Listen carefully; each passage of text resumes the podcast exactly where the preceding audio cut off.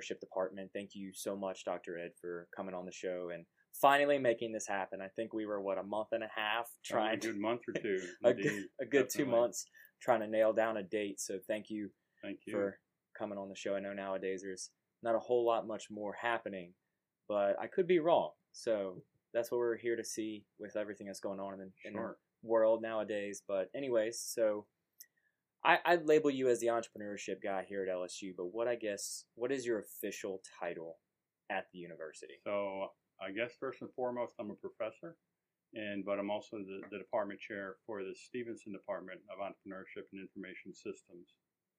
And so that's basically wrap, sums up where I am today. Okay, so you're the the chair, department head Mhm. for the Stephenson Entrepreneurship Department. That's correct. Okay, so where, how, how did you get here? Where'd you come from? Where'd you grow up?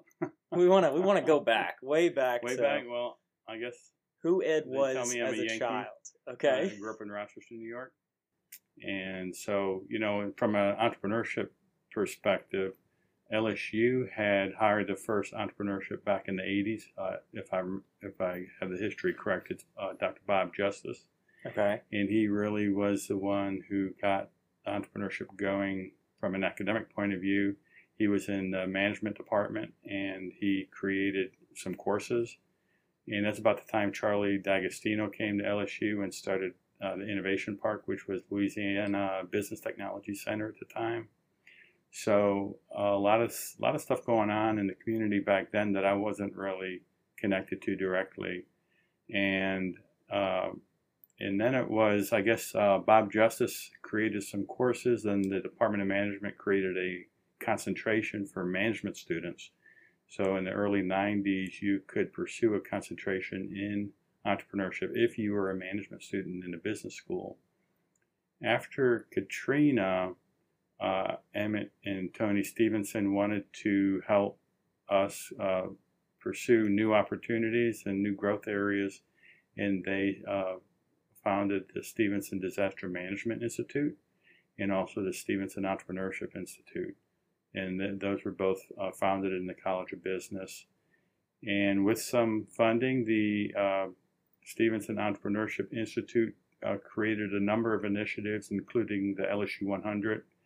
Uh, they created a, uh, a entrepreneurship boot camp for veterans, and also the Fellows Program, which is kind of like a boot camp for undergraduate students and master's uh, graduate students. And they also, uh, management uh, department in the college also created a minor in entrepreneurship, which then, uh, around 2008, I believe, made entrepreneurship available to uh, pretty much anyone at the university who wanted to study it, at least formally in coursework. And so that was where we were back when I joined, I came back to the department and became chair around 2015. The uh, decision was made to uh, expand the ISDS department and take on a new major, which was really, I believe, uh, what the dean wanted to see and what the Stephensons wanted to see. Uh, so that really opened up new opportunities for us, a, a, a much bigger investment uh, from the Stephensons as well as from the university. A university um, committed to six faculty lines, six tenure track faculty lines, and that really uh, created the kernel for what is to become the new uh, Stephenson department. So what we're doing today is uh, we're offering a bachelor's degree in entrepreneurship as well as uh, the minor in the fellows program. We've expanded our coursework in entrepreneurship. Uh, and in the department, we're doing that as well as what we were doing when we were ISDS, which is a Bachelor's of Information Systems and the Masters of Analytics. So we're, we're offering um, three, basically three different types of degrees. Okay, so why, I guess, why the connection between ISDS and entrepreneurship? Like, why kind of make them go together? Uh, it was at the time an opportunity uh, it made sense to us because we had uh, during the dot com dot com boom, we had been experiencing with start uh, startups and studying startups and building coursework around this uh, idea that tech uh, entrepreneur and IT entrepreneur. And so I guess, uh, and maybe it was this idea that we could find some synergies and where you know sometimes that's just the way it happens just uh, just the nature of the how we're structured and it just seemed to be the right thing to do. Right. And it was also I probably at the time uh, in the budget environment we were in it would have been very difficult to create a brand new department and justify that to the board of regents so it seemed to be um, a way to really get the ball rolling quicker and also find some interesting uh, synergies and, and leverage those kind of opportunities. Okay, yeah, that's I mean it makes sense with the like you said the dot com boom coming into play, where it's okay we're seeing this potential to have a bunch of tech startups, you know, mm-hmm. a bunch of tech entrepreneurs want to go through the program and want to be involved, so let's tailor towards them. And that falls under the umbrella of the ISDS department. So, uh, mm-hmm. yeah, that, that makes complete sense to me as to why the connection was there. Mm-hmm. Now, I want to kind of back up before you even became a professor. Like, did were you graduated college and went straight to being a professor, or was there was there a different side of you that happened before going to the professor route?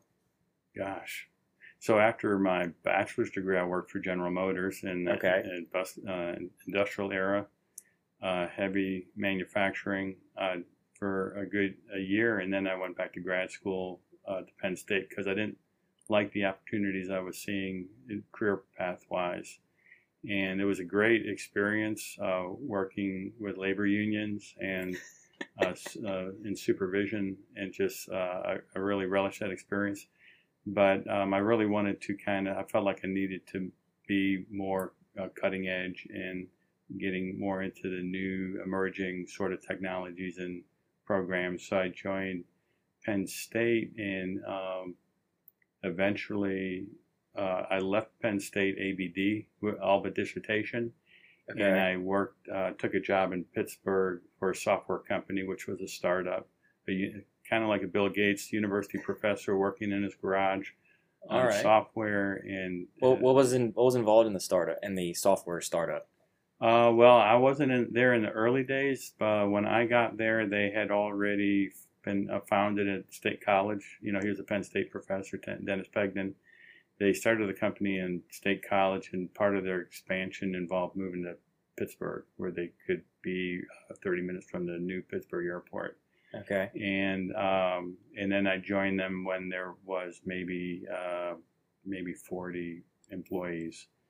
So and what did, what did they do? We built software to model systems, and we typically okay. focused on production systems, whether it's an automobile factory or a Burger King restaurant, uh, making and producing goods and services, studying throughput, uh, could be a train hub, a port, a hospital.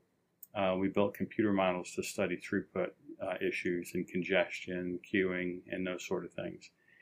And, and what, uh, what, what, what year is this, just for a sort of so, reference oh point? Gosh, this is, I guess, 19, for me, 1985. Uh, okay, so that was that's pretty. Yeah, so 1985 is when I started the master's. 87, I rolled into the PhD program. 90, I left and work, went to Pittsburgh to work for systems modeling at the time, which okay. was ultimately acquired by Rockwell Systems uh, okay. after I'd left.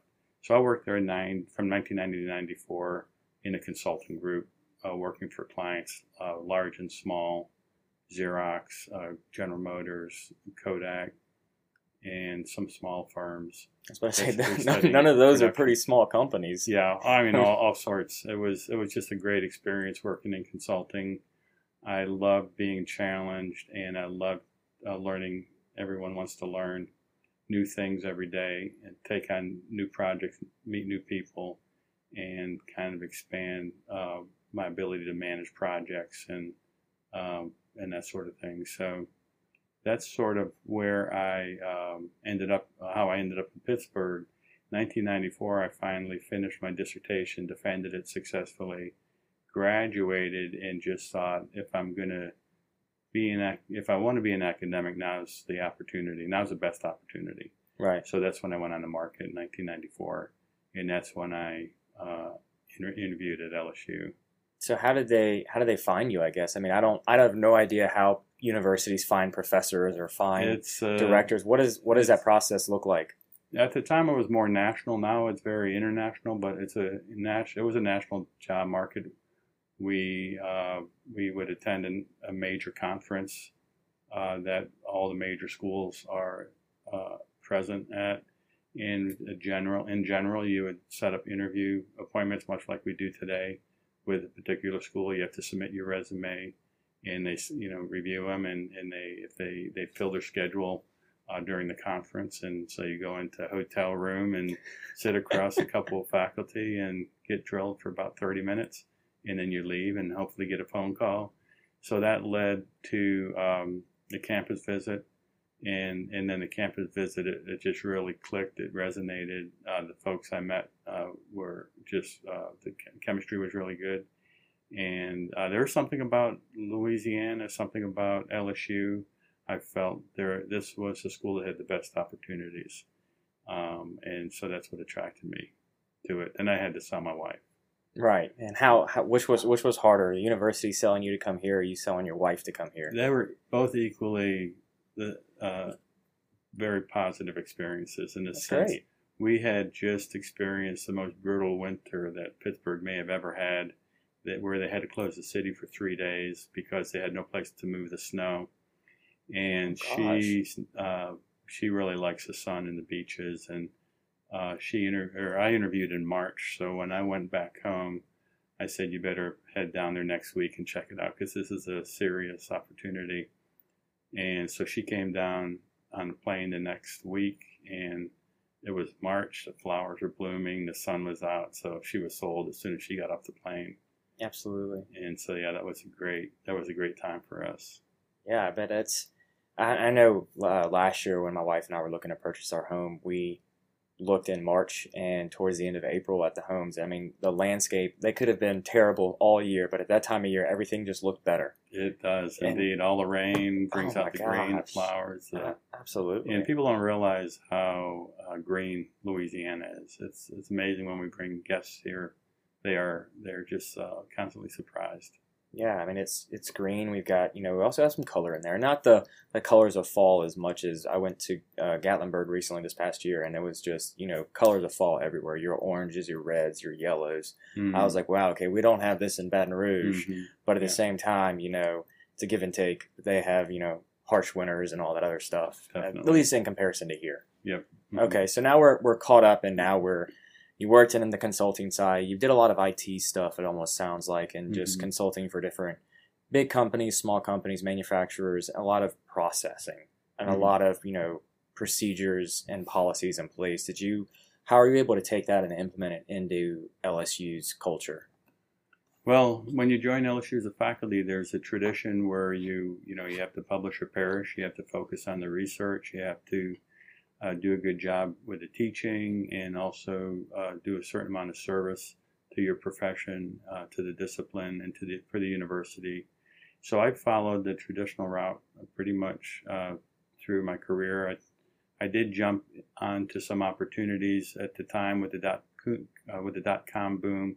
We were creating new curriculum. So in a sense, and when I look back, uh, by, necess- by necessity, we were very entrepreneurial and innovative in how we approach delivering programs and uh, servicing students um, day in and day out.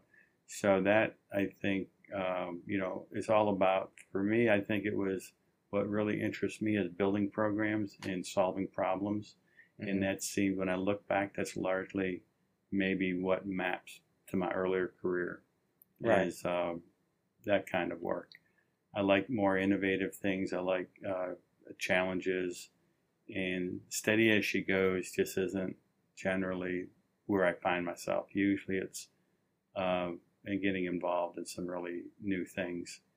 And at the time in the late 90s, it was a program we started with SAP. At the Mhm. time, a, a young uh, German company that had just had a breakthrough with enterprise software, and they were looking to make uh, expose more students to the software. So we sort of we were one of the first programs in the country to jump into the arena in this University Alliance program. And we, before we knew it, we found ourselves running uh, non-productive instances of the SAP system for students to learn on. So it was real interesting uh, time with uh, dealing with a lot of uh, recruiting and a lot of new programs, new courses, and uh, growth in the program. The degree that we had, I think it was uh, something like going from 100 majors to 600 majors Oh, in wow. just a couple of years. And then, of course, after Y2K, uh, we had the boom and the bust. And so we dealt with the uh, roller coaster ride of ramping up and then ramping down and, and then just looking for the next uh, technology, the next trend, uh, the next thing that our uh, recruiters and our business community uh, was looking for in terms of uh, preparing students uh, for a more kind of technical oriented uh, sort of economy. Right, and that's I've, I've seen the for a little time I was here. I mean, I was here back in I think 2014 and 2018, I believe, and just seeing the change from the first year till the fourth year was drastic. I can only imagine you being here in the 90s to now being here in 2020, what the amount of change you've seen and even had a part in firsthand Mhm. as far as you know the dot com boom, the IT development, and just always being on the cutting edge of how can we get the newest technologies taught and showcased before the students and faculty so we can make the next generation or the next set of people that come through the university that much better and even make the university and the state that much more attractive. Right. Yeah. So, in we talked about uh, Charlie D'Agostino getting started with what is now the uh, the tech not the tech park. No, no, no. Mhm. Innovation. Innovation Park. Yeah, LSU Innovation Innovation Park. So how how much involved were y'all with that getting off the ground and you know the communications back and forth with the university? Yeah. Well. Well, uh, for sure, uh, we weren't the you know leaders there. That means really Charlie uh, and his group uh, really is the ones that built that out. But we did work uh, through the 90s and into the 2000s. We did work with Charlie. Uh, many of our faculty are uh, engaged with the business uh, community regularly. And so Charlie has a bunch of startups out there at his incubator. They need help putting together business plans and assessing technology needs and things like that. So many of us were involved as faculty uh, just as a support um, mechanism for a lot of the small incubator companies that were just starting up. We really enjoyed that. So we've always had a long-standing good relationship with the with Innovation Park. Um, and yeah, that's that's uh, that's uh, basically, I think answers your question. Yeah. right, right. Yeah, it's the the the hand in hand, not necessarily the initiative or starting it, but working with them and finding a way that y'all can be mutually benefit each other. You know, it's y'all are building a place that we can send students that want to have startups, but they want to have it with the resources you have Mhm. that may not necessarily be able to be achieved here on such on the level that they want within the university standards Sure. you know because it's it's one thing to be able to tailor a course to a certain group of students it's another to tailor a course to a specific student one at a time Sure. i mean it's yeah. just you can't you can't do that as Mhm. far as a university standpoint goes so having that one-on-one ability with it, with the you know technology park is or innovation park is great in that Definitely, sense and yeah. so what has that relationship kind of evolved into over the last you know decade or so Well, it really, uh, it's because of uh, where we are now. That's how it's evolved, I think, going from uh, knowing them as the incubator down the road mm-hmm. to actually being much more involved in uh, sort of building and sustaining, fostering this ecosystem, this entrepreneurial ecosystem, where we are ultimately we want to create young uh, business owners uh, like yourself, and uh, you know it's like a springboard effect. We get them off the ground here, and they can jump into the incubator down the road. It's always been a challenge uh, engaging. Uh, you wouldn't think, you know, they were right down the road, but six miles is a long way for students. Right. and it's yes. always been a challenge to get students to leverage uh, the incubator resources uh, day to day, unless they've really uh, got a staff and they really have a need to have their own office, uh, you know, uh, a, a brick and mortar sort of location uh, where they can work from. So this uh, this has really kind of solved that problem in that we can serve the students that are just getting started here as a kind of a mini student incubator in uh, with the goal of uh, getting them off the ground, uh, walking or jogging or running maybe, and to the point where they do need a full-fledged incubator with a prototyping shop and access to engineers and other professionals um, to support their, their their operations. Okay, and so jumping back to the university side, what does the curriculum look like? And you know, what is the last? I guess how how much has it changed? I guess since I've been here, you know, with, I've heard there's been a lot of changes happening over the last like two years. And when I was, I mean, I was one of the Mary Catherine and I were the first two graduates in the pair degree program. So that was back in 2018. Where are we looking at right now for 2020 and 2021? So what's interesting, we started the new department and the new degree in 2017. Mm-hmm. 2017 2018 academic year was our first year, and you were the first, you and Mary Catherine Emery were the first graduates of the entrepreneurship program, a bachelor's degree. Right. At the time, required, uh, we conferred it only as a second degree. Mhm. So you both had um, primary degrees, you in accounting and Mary Catherine in marketing. So that uh, that's really, I mean, you know, that's a, that's the startup here. We right. uh, the majority of that curriculum is still in place. Uh, what's changed a lot is our faculty.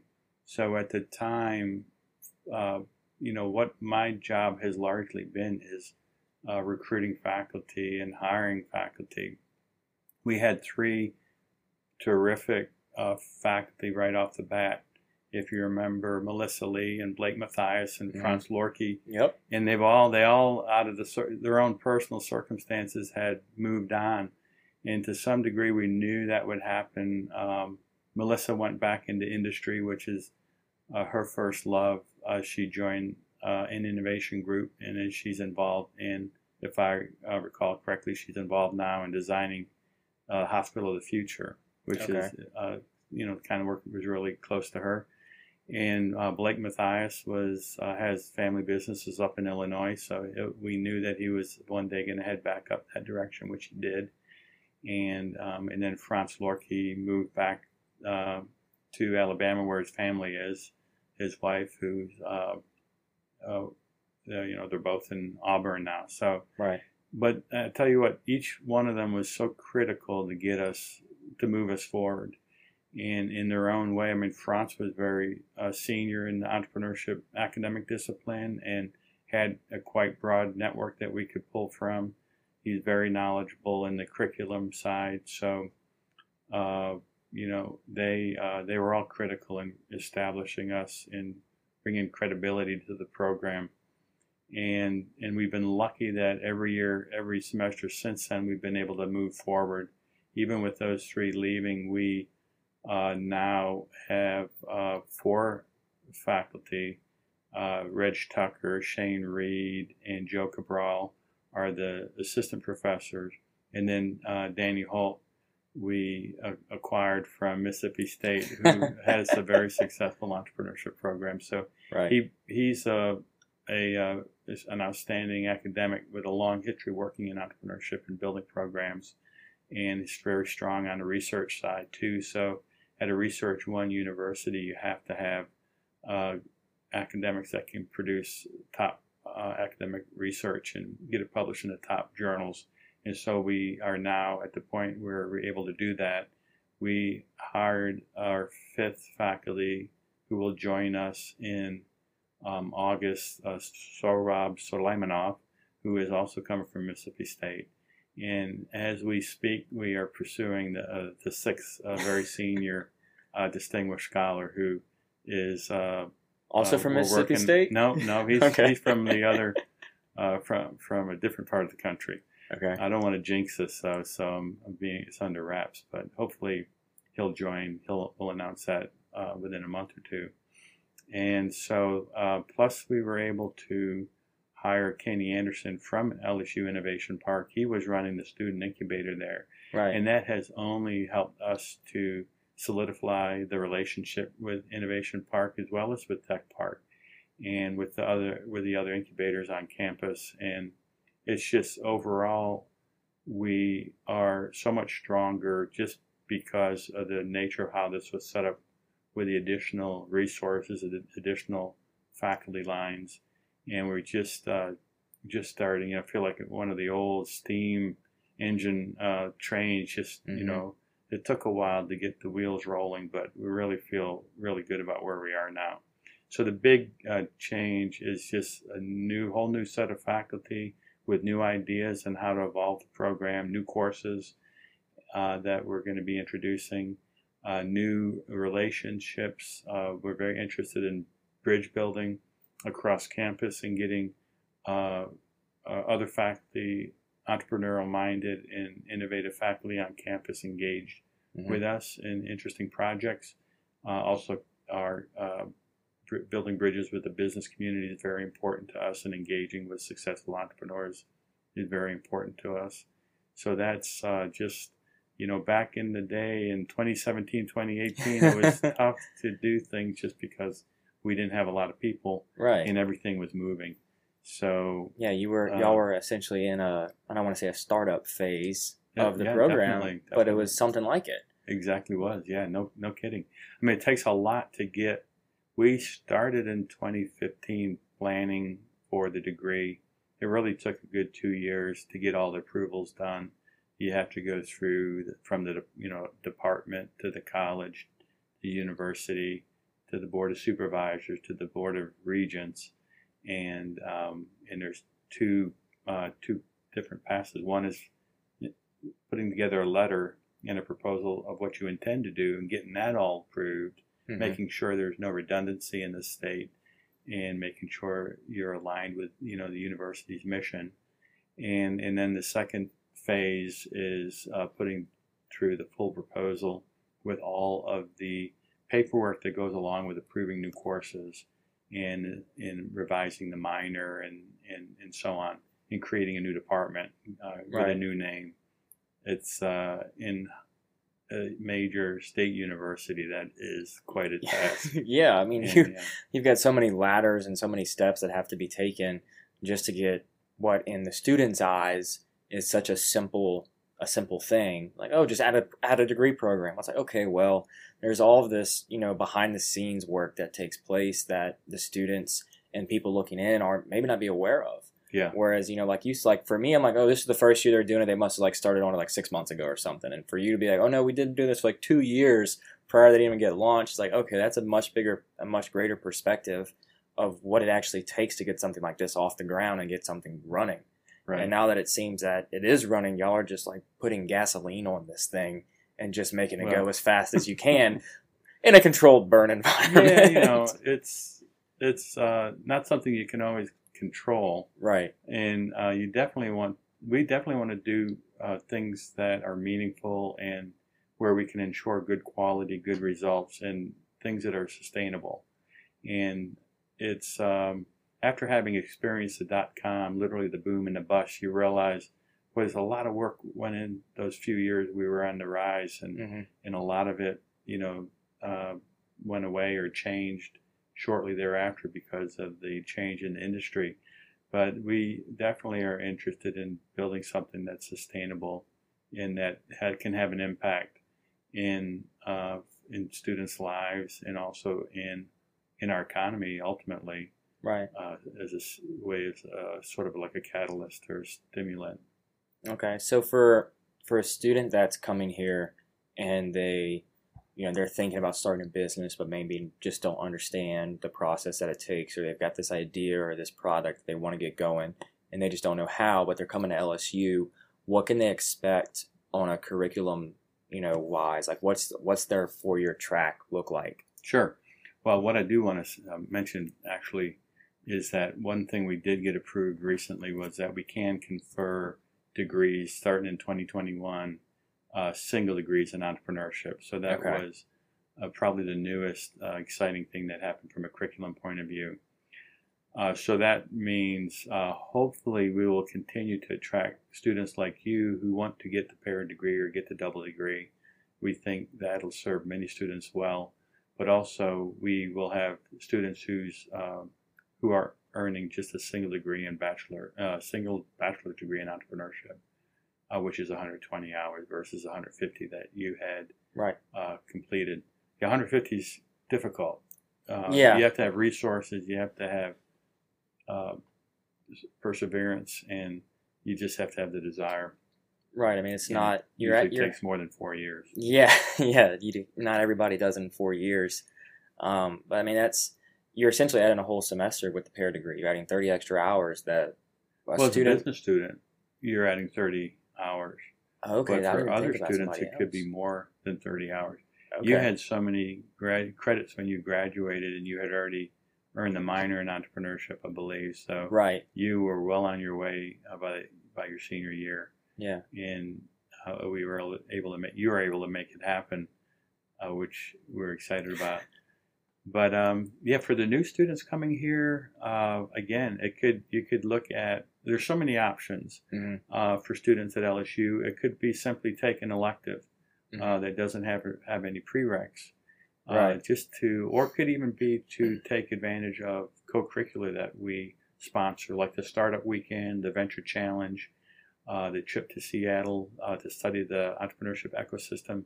There's a lot of different things that we do outside of the classroom where we try to attract as many students, um, as diverse a group as possible. Um, just because uh, anyone can be an entrepreneur, anyone can be entrepreneurial. Right. So we'd like to stimulate that thinking and stimulate those activities. Uh, so anything from co-curricular to coursework to a minor, if you want to have a more formal pathway, no matter what degree you get, uh, in 15 credit hours, you can earn a minor. And, and that would be everything, that could involve anything from field work to uh, lectures, traditional lectures, a lot of mentoring, um, a lot of uh, projects and pitch sort of activities. Um, and so that's one avenue is the mi- minor, and you could do the double major, which uh, we have uh, close to 30 students doing the double major today. Oh wow. Uh, we have uh, over 180 doing the minor.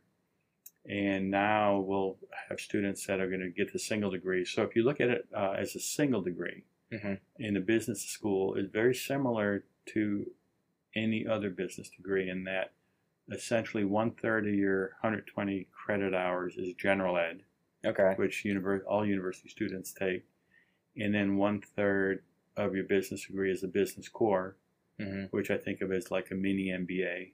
Right. Uh, you're doing all the sort of coursework you do in that, or the MBA students take. And then the, the final third is the actual major. And that will be the courses uh, specific to the entrepreneurship program, which range from uh, the three core courses, which, if you remember, innovation, creativity, Yep. then entrepreneurship principles, Yep. and then corporate entrepreneurship, or what we call entrepreneurship Okay. is the third course. Then there is a business planning course and a um, special topics course, which when you were here, I think Franz taught digital entrepreneurship. Yep. We do uh, also doing um, other ones, um, other courses that uh, students could take advantage of. And and this is what the new faculty will be working on this next year is what are the different sort of career opportunities you want to pursue?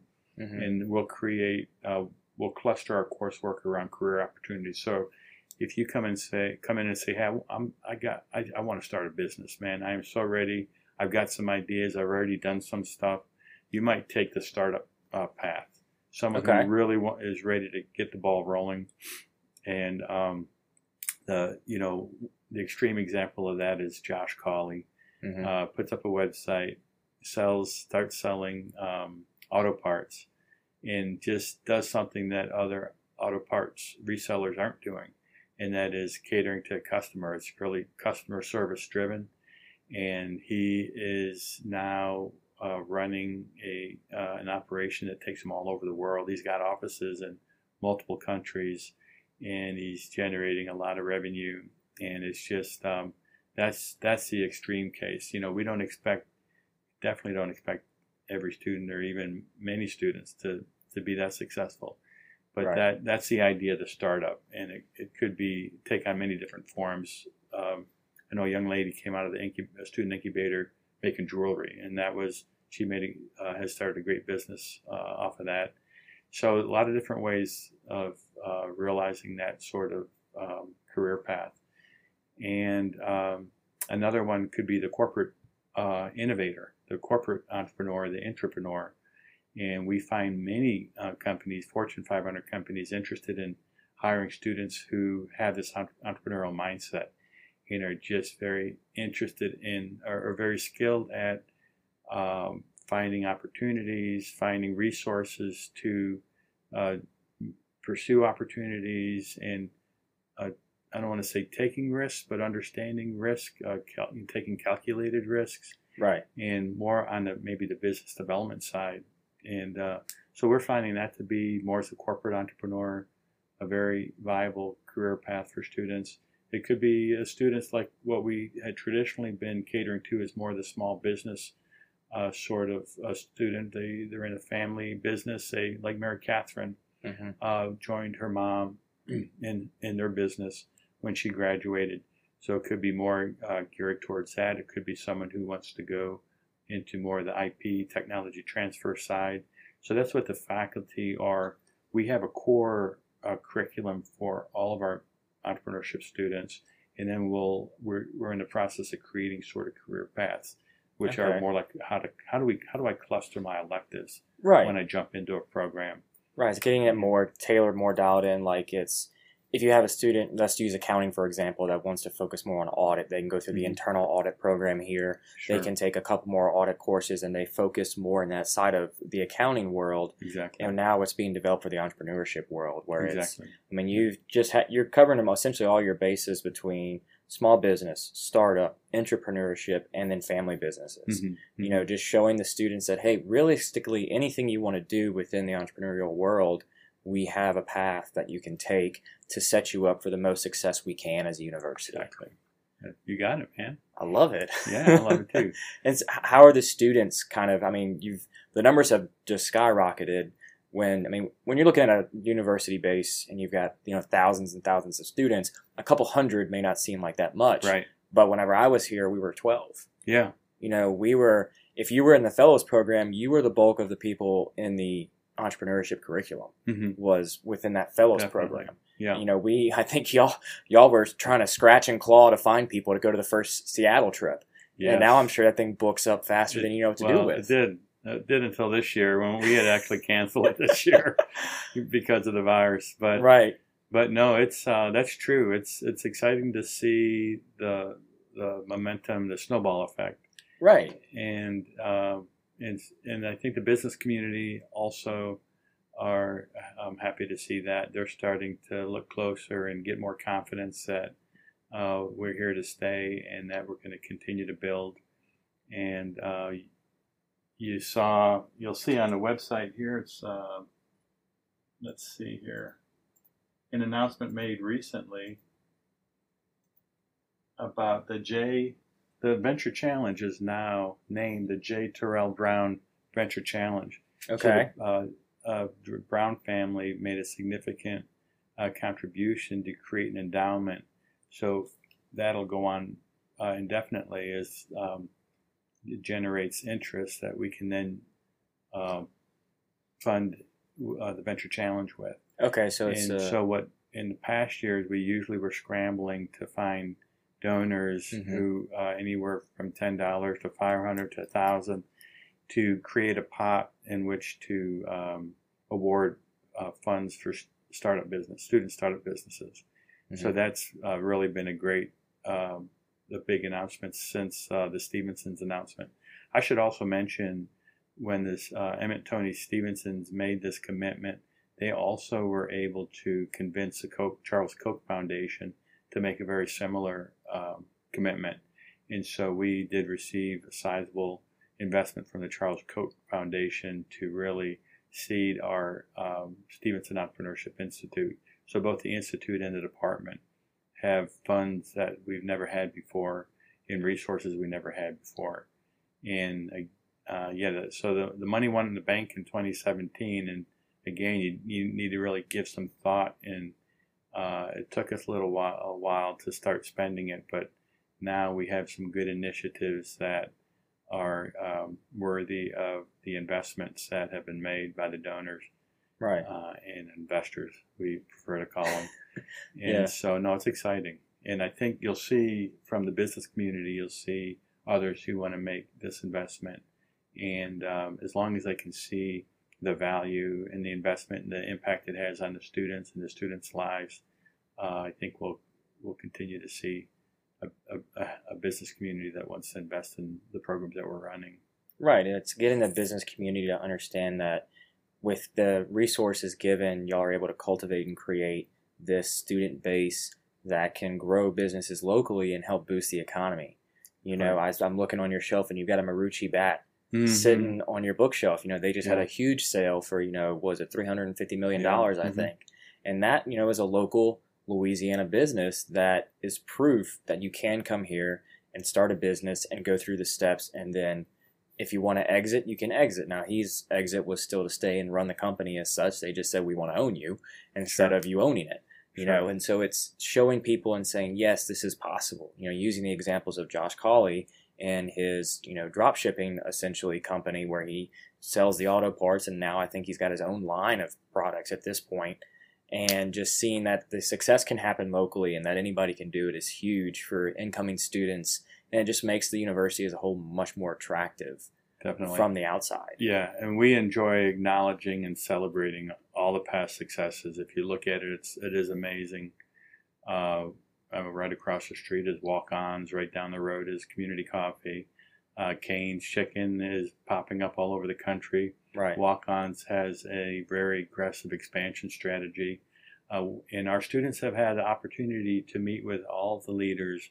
Uh, Brandon Landry, uh, Chris Meaux with Waitr has been very involved with what we're doing, and uh, just come, you know, every every local entrepreneur you can imagine uh, has been to campus multiple times, engaging with the students and uh, presenting, and it's just been exciting judging competitions, and it's just been exciting exciting to see this sort of uh, interaction, this dynamic going on. Right. Yeah. I mean, you've got everything from startup weekend, where I mean, Waitr was came, Waitr came out of a startup It weekend, certainly did, yeah. and just showcasing that, hey guys, this stuff is here, and take advantage of it to come in. And you don't have to go the normal path that everybody else goes. You can choose to kind of choose to kind of forge your own path within the university. And Mhm. now it's so open that you've got the resources for the students to come here. Like you said, you've got the mentors that they can lean on. You know, you've got Innovation Park where they can go out there and even build their prototypes using their you know materials and supplies and the technology they have over there. And then now y'all building this backlog of a database of alumni right. who you can leverage and bring in and say hey come talk to the class. They want to hear about this. They want to hear about that. You know just share your story of how you got started. Hmm and then now that furthermore just creates more of a an excitement around the you know the ecosystem here at LSU and around the curriculum as a whole hmm. that it's really exciting to see where it's going and where it's heading Yeah, down the road. you. I'm I'm looking forward to seeing it go and where the the paths take y'all. Definitely. Me too. Yeah, and it's I know it's just getting started for sure. Is. Yeah. Uh, but starting to kind of wrap up the podcast, I want to jump back and kind of ask some more reflective thoughts on what are some of the you know if you could find and nail out two specific lessons that you've learned and have kind of stuck with you throughout this path. What would those two lessons be? Well, you know, probably the things you hear all the time, like never give up. Right. I want something more than that. I don't want to never give up or chase your dreams. Well, you catch it. You put me on the spot here. But I look at, um, I think, you know, the ability to, like what I'm trying to do now is surround myself Mhm. with smart people, hiring the best people. Uh, you hear this all the time. It's just you cannot uh, underestimate that. And, uh, you know, just getting people that can work together, being open, open to new ideas uh, is often difficult. Uh, but it's really critical. And um, that I think, and just just having uh, sort of, you know, once you have a vision, once you have a belief in something, like you hear all the time, it's just you know putting 100% focus into that. And uh, you know, I want to. I wish I had something you never heard of before, but it it is the base uh, back to the basics sort of stuff.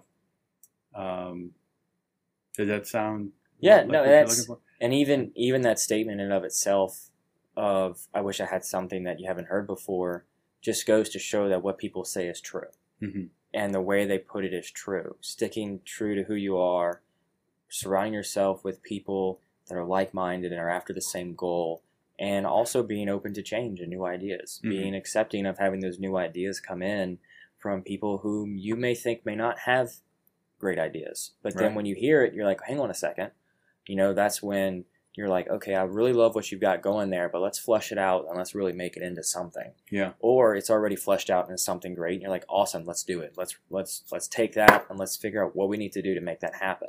Exactly. And even the answer of, you know, it's it's it is the same is a perfect example of just going back to the principles, understanding what people have done, and that it, for a lot of people it's the same thing. It is, and it's. Um, I heard once you have to kiss uh, ten frogs before you get a prince, and there's a lot. Uh, you're going to make a lot of mistakes. Yeah. You're going to get discouraged, and I can tell you, anything worth doing is not going to be easy, and that sometimes can be discouraging. Is when you you um, it's never going to be perfect. You know, it's Right. you're going to make mistakes, and you just got to continue improving and and trying to make every day count.